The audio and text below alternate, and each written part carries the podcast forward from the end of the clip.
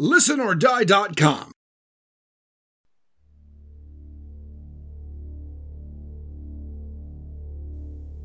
Miami, 1987. For the last 15 years, the city had been plagued with an endless drug war. Some drug lords had become insanely rich and powerful. Their influence stretched into politics and law enforcement. Everyone had a price. Rivaling cartels vied for control over the drug market. Some organizations didn't play by the rules. Some took what they wanted. The stakes were high, but the city had had enough. The police had set to launch a crackdown on drug related crime. The peak and the glory days of the cartels were over. It was game over. A mega yacht was anchored in the bay outside of downtown Miami. The sun was descending below the horizon, making the sky glow in orange and red. Loud music was playing. People were dancing and drinking. A man dressed in a pair of swim shorts was lying on a sun chair. He was talking to someone on the cell phone. No, not a smartphone, a big 80s cell phone, a brick. Something below the deck was ticking, like a bomb. And suddenly, the yacht turned into a huge ball of fire and smoke. Present time. It was a beautiful day in the family friendly neighborhood of Lake Mary in Orlando, Florida. Bruce Spears lived in a large house together with his wife, Irina. Two cars were parked on the driveway outside a Tesla Model 3 and a Toyota Prius. The roof was covered in solar panels. You see, Bruce and his wife, they cared about the environment. They only ate organic food, traveled only when they had to, and put a lot of effort into recycling. It was mostly Irina's idea, but Bruce went along with it. He had to. Bruce was in his late 50s. He had grizzled hair and blue eyes. His body wasn't what it had once been, but he was still in pretty good shape due to regular exercise. Irina was in her early 40s, a good looking woman. She was blonde, had brown eyes, and was also in very good shape, half Russian on her mother's side. Bruce was working in the yard, planting new flowers. Oh, don't forget, we have the Costellos over for dinner tonight. Yeah, yeah. Bruce had actually forgotten about it, or repressed was perhaps a better word. He had to go to the store to buy the meat.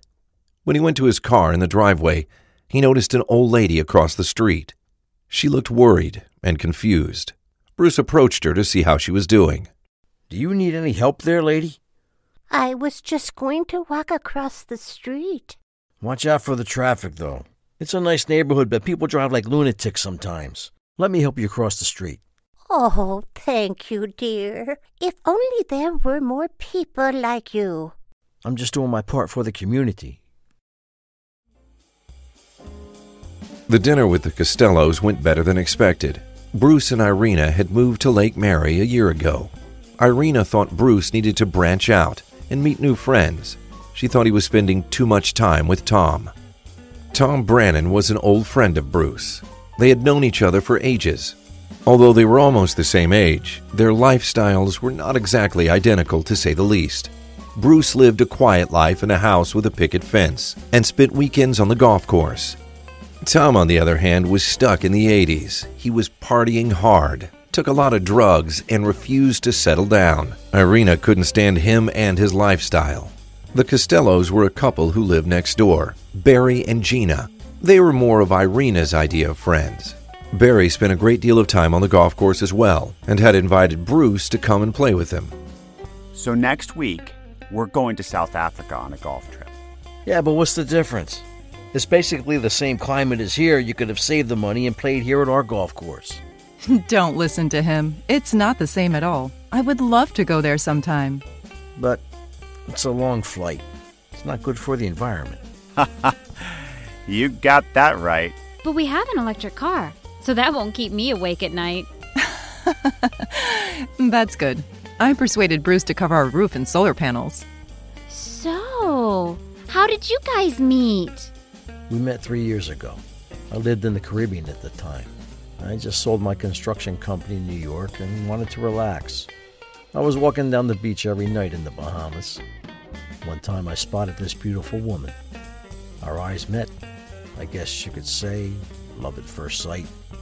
The next day I bought the ring. The rest is history. That is so romantic. My ex used to say that I would never fall in love again. I mean, it took a while, but when I met Bruce, I just knew we were meant for each other. So you sold your construction company, Bruce. Are you retired now?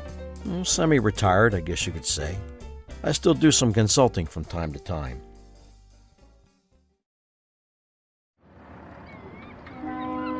A man was lighting a cigarette outside a warehouse in Port Miami. He was nervous and kept scraping his foot on the ground. He looked like a junkie, even though he couldn't have been more than 30 years old. His drug addled face made him look at least 12 years older.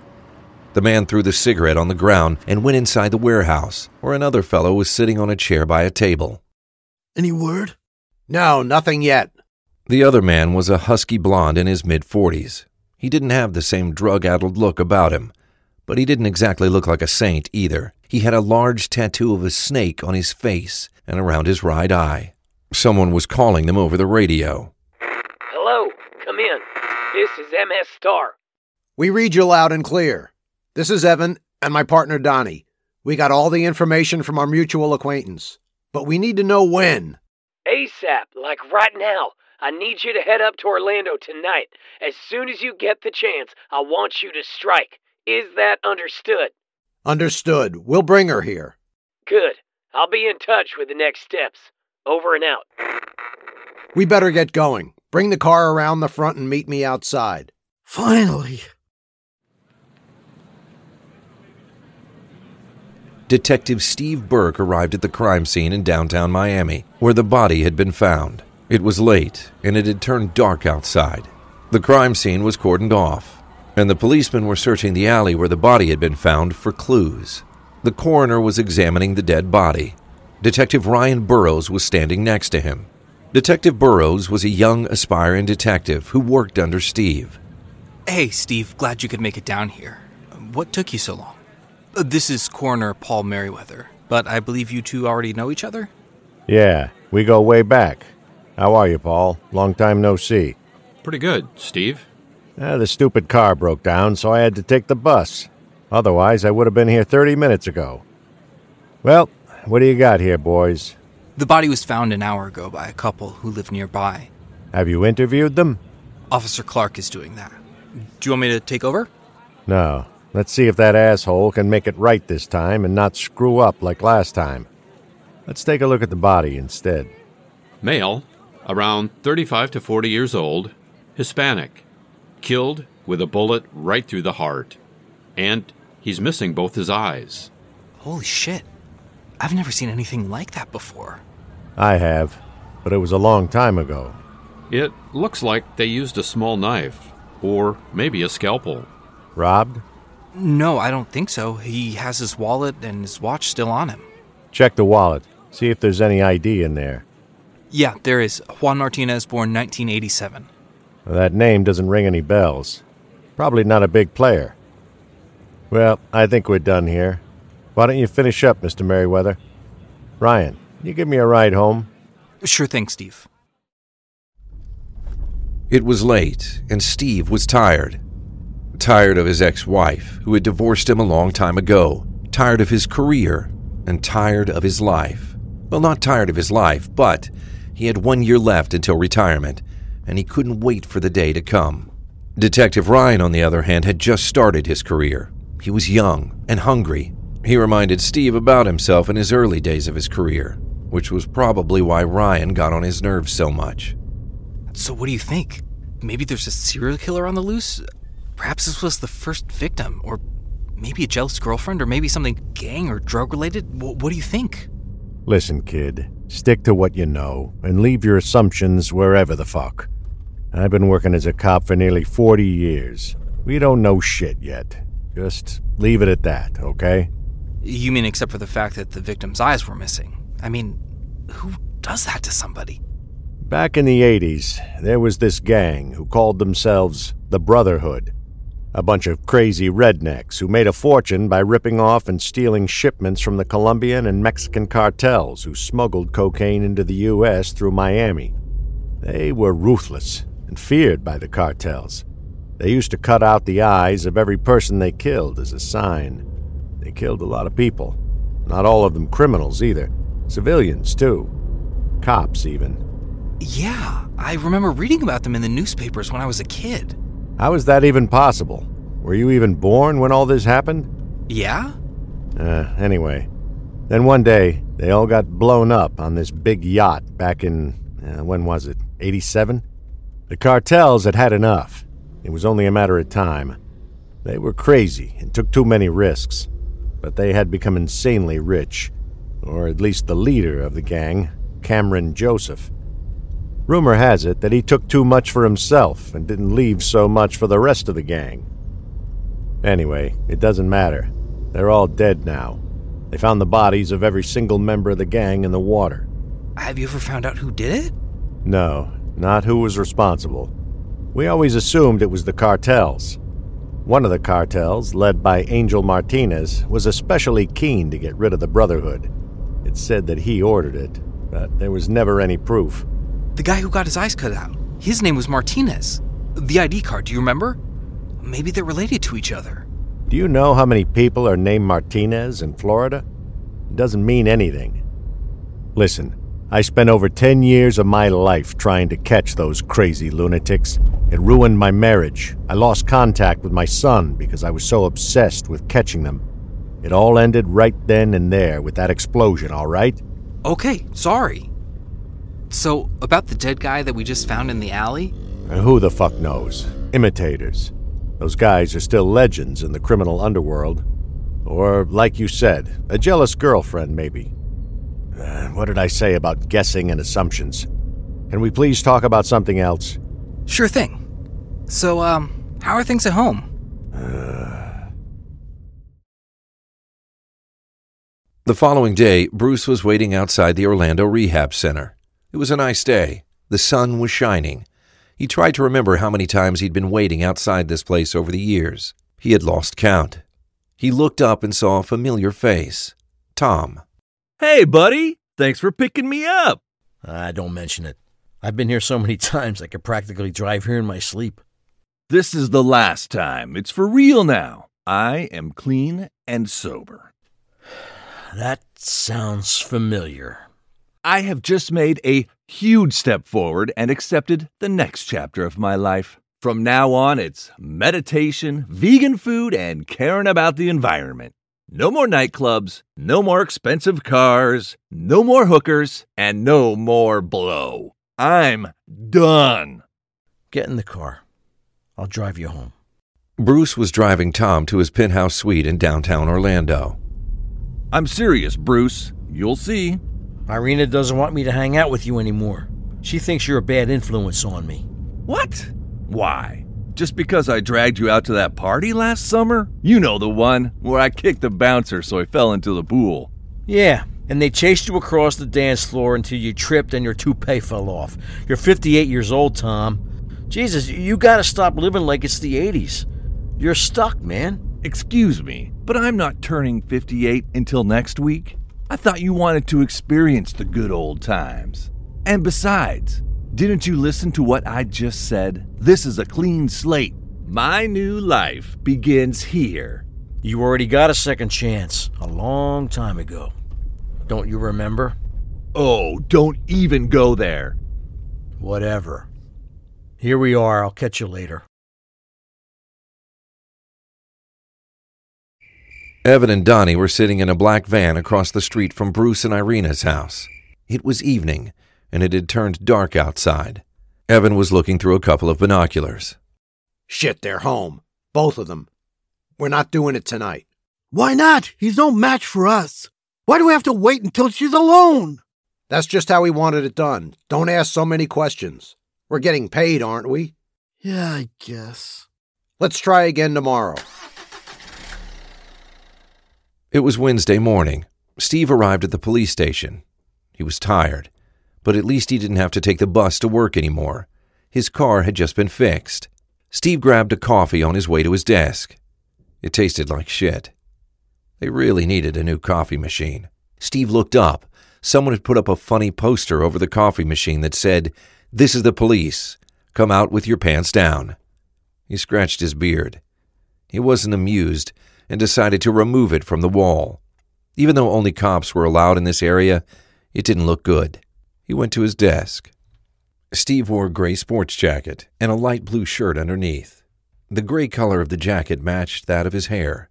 It was brushed backward, but it could not entirely hide the bald spot on the back of his head. Good morning. You're here early. I picked up the car from the shop yesterday. It's fixed. Ryan Burrows was a blond and handsome young man. He was in his early 30s and was very athletic. He was dressed in a blue polo shirt. You are not going to believe this. They found another body last night. Guess what? The victim was missing both of his eyes, just like the guy we found in the alley. It must be the same guy. What? That's odd. And you know what's even more strange? He was missing the middle finger on his right hand. It looks like it's been cut off. The finger. The other guy, Martinez, he wasn't missing a finger, was he? No. Have they been able to ID him yet? No, not yet, but I spoke with Officer Clark.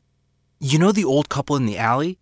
They said they saw a big blond guy with a snake tattoo on his face walk away from the alley right before they found the body. Have you checked the database? We're looking, but we haven't found anything yet. Let me know as soon as you have anything. Sure. Any witnesses to the second murder? Yeah, there's a guy coming in here later. I'm going to interview him. Good. I'm coming with you. Who is he? A pizza delivery guy. He arrived at the scene around 10:45 last night. He works at Gustavo's Pizzeria downtown. Uh, 25 years old, single, drives an old Honda Civic. Well, not when he's delivering pizza, then he drives a moped. Oh, that's a very important detail. He drives an old Honda Civic. Ryan, he's just a witness. Bruce parked the car on the driveway outside the house. He and Barry had been at the golf course. Thank you for looking after the house while we are gone. Don't mention it. It's the safest neighborhood in the city, but hey, you never know what can happen. I guess I'm the only criminal in this neighborhood. How's that? I cheat on my wife. Barry left. Bruce was relieved that he would be gone for two weeks. He couldn't stand him. They should go on vacation more often, Bruce thought to himself. Bruce opened the door to the house. The shock felt like a punch in the stomach. The inside was in absolute chaos overturned furniture and broken glass everywhere. It was too much damage to be a regular burglary. It looked like someone had been fighting for their life. Good thing Irina wasn't home. She went to the spa. It felt like someone was punching him in the stomach again, but this time even harder when Bruce remembered the plans had been changed. The spa was tomorrow, not today. Irina had been home all day. Bruce panicked. He yelled her name and looked all over the house for her, but she wasn't there. Bruce noticed something a letter on the kitchen table. He opened it. How much do you love your wife and the life that you've built together? If you would like to see her again, you need to pay us $35 million in cash. We know you have the money. Have them ready by tomorrow night. We will be in touch regarding time and place. Detective Steve Burke and Ryan Burrows entered the interrogation room at the police station. The young witness looked nervous. Thank you for coming. Jason, was it? Jason Miles. Right. And you work at Gustavo's Pizzeria downtown? Yes. So, Jason, can you explain exactly what happened and what you saw? Well, I had a pizza delivered to a Mr. Russell, uh, Lou Russell, I believe. I drove there on my delivery bike. When I got there, I went up the stairs to his apartment like I usually do. I was just about to knock on the door when I heard raised voices. Then I heard a gunshot and a scream. What did you do then? I didn't do anything. I just stood there. Then the door opened. I caught him by surprise. I thought he was going to kill me too. But he didn't. He just looked at me deep in the eyes and said that he would remember my face. Then he left. It was very good of you to come here. It was the right thing to do. We will be able to offer you some protection. What did he look like, the killer? He was heavily built, blond, uh, and he had a big tattoo of a snake on his face. Thank you, Mr. Miles. Steve and Ryan looked at each other. There was no doubt. It was the same killer. Policemen and forensic technicians were swarming around Bruce and Irina's house. They were looking for evidence and fingerprints.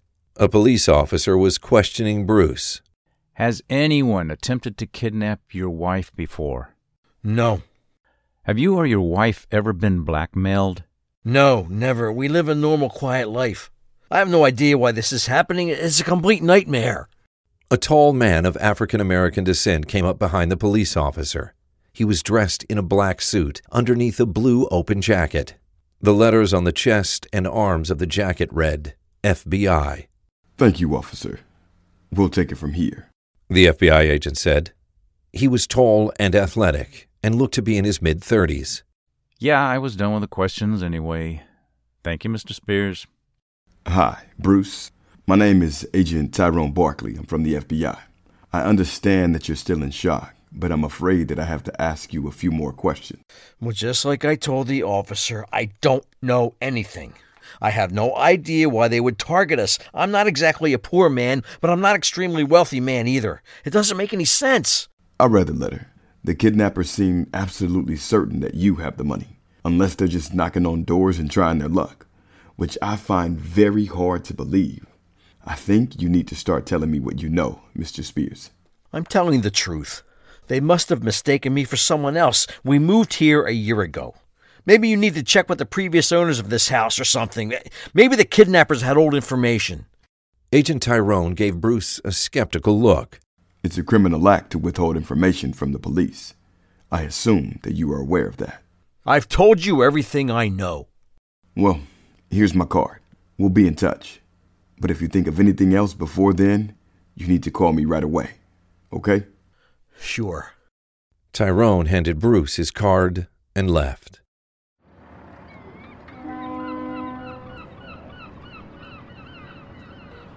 Evan and Donnie were back at the warehouse in Port Miami. But they weren't alone. They had brought Irina with them. She was gagged and tied to a chair. Donnie walked around nervously. Evan was sitting by the radio trying to contact the man that gave them the mission. I don't like this man. What don't you like? Now we know why he wanted us to kidnap her. This is some serious shit, man. Shut up, you pathetic idiot. This is MS Star. Come in. We read you loud and clear, MS Star. Over. Do you have the package? Over. We have brought the package here. What's the next step? Over. Good. Keep the package there for now. Call the husband and tell him to meet you tomorrow night at the warehouse. Make sure that he brings the money, but don't release the package. Over. Understood. Over and out.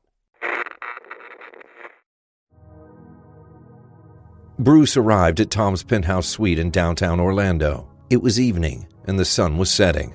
The penthouse style was sleek and modern. Even though Tom was stuck in the 80s, it definitely wasn't reflected in his apartment. Tom fixed Bruce a drink.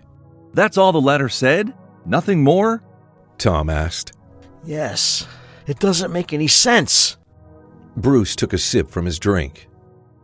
I have told no one about the money. And who would want to steal it? Sure, it's a lot of money, but a professional kidnapper would target someone a lot wealthier than me. You don't think. That the Bureau is behind it? That's crazy. Not behind it, but maybe they have leaked the information to someone? Yeah, but who? And what would they gain by doing that? Bruce's phone was ringing. Hello? Do you want your wife back? Bring the money to the old warehouse on Antarctica Way in Port Miami by tomorrow night at 8 p.m. sharp. Come alone and unarmed. If you involve the police and let them know of the location, then your wife is dead. Is that understood? Who are you? Is that understood? Yes, understood. I'll meet you there. The kidnapper hung up. Who was it? It was the kidnapper. He wants me to bring the money and meet him in Miami tomorrow night. What are you going to do? I don't know. He said they would kill Irina if I informed the police. Wait a minute. You are not actually going to meet them alone, are you? That sounds like a terrible idea. You know me best of all. You know what I'm capable of. Sure, I do. That's what I'm afraid of. Don't worry. I will give them the money. I don't want to risk her getting hurt. I will drive down to Miami tomorrow morning. I'm coming with you. Tom. Oh, come on. For old time's sake. Bruce and Tom arrived at Port Miami the next evening. They were almost at the warehouse. Tom was driving slowly. Stop here. Drive around the corner so they don't spot you. Okay, here's the bag. Be careful. What are you doing? They said no guns. Just a precaution if anything goes wrong. Bruce grabbed the bag with the money and started to walk the last bit towards the warehouse. It was dark. The soft rain felt comforting as it touched his face, but it also felt like a reminder. A reminder that he was not welcome in this city anymore. The steel door slowly started to roll up as Bruce approached the warehouse. Bruce made sure that the gun was still hidden underneath his shirt. He could see the faces of three individuals. One was Irina. The other guys, the two kidnappers, looked like low-life thugs. Bruce noticed the snake tattoo on the big guy's face. The slender guy held a gun towards Irina's head. Her arms were tied, and she had a gag in her mouth. Do you have the money? The guy with the snake tattoo asked. Irina, honey, are you all right? Those bastards didn't hurt you, did they? The money! Do you have it? What do you think I have in the bag? Candy? Of course I have the money. Who are you? Why are you doing this to us? Put the bag in the middle and walk back. Send over my wife first. You are in no position to be making demands. Put the bag in the middle now. Do I have your word that you'll let my wife go if I do as you say? Yes, you have my word. Bruce walked forward and placed the bag in the middle. He walked back slowly, with his hands visible. The big kidnapper held his gun pointed towards Bruce. Let her go! Bruce yelled.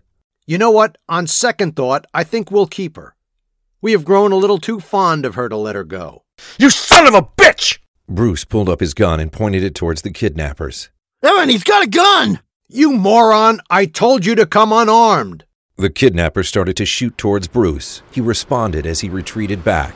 He could hear Tom's car approaching behind him. Bruce threw himself into the car. A bullet went through the glass in the back seat. Tom hit the gas and took off. Join us next time on The Brotherhood.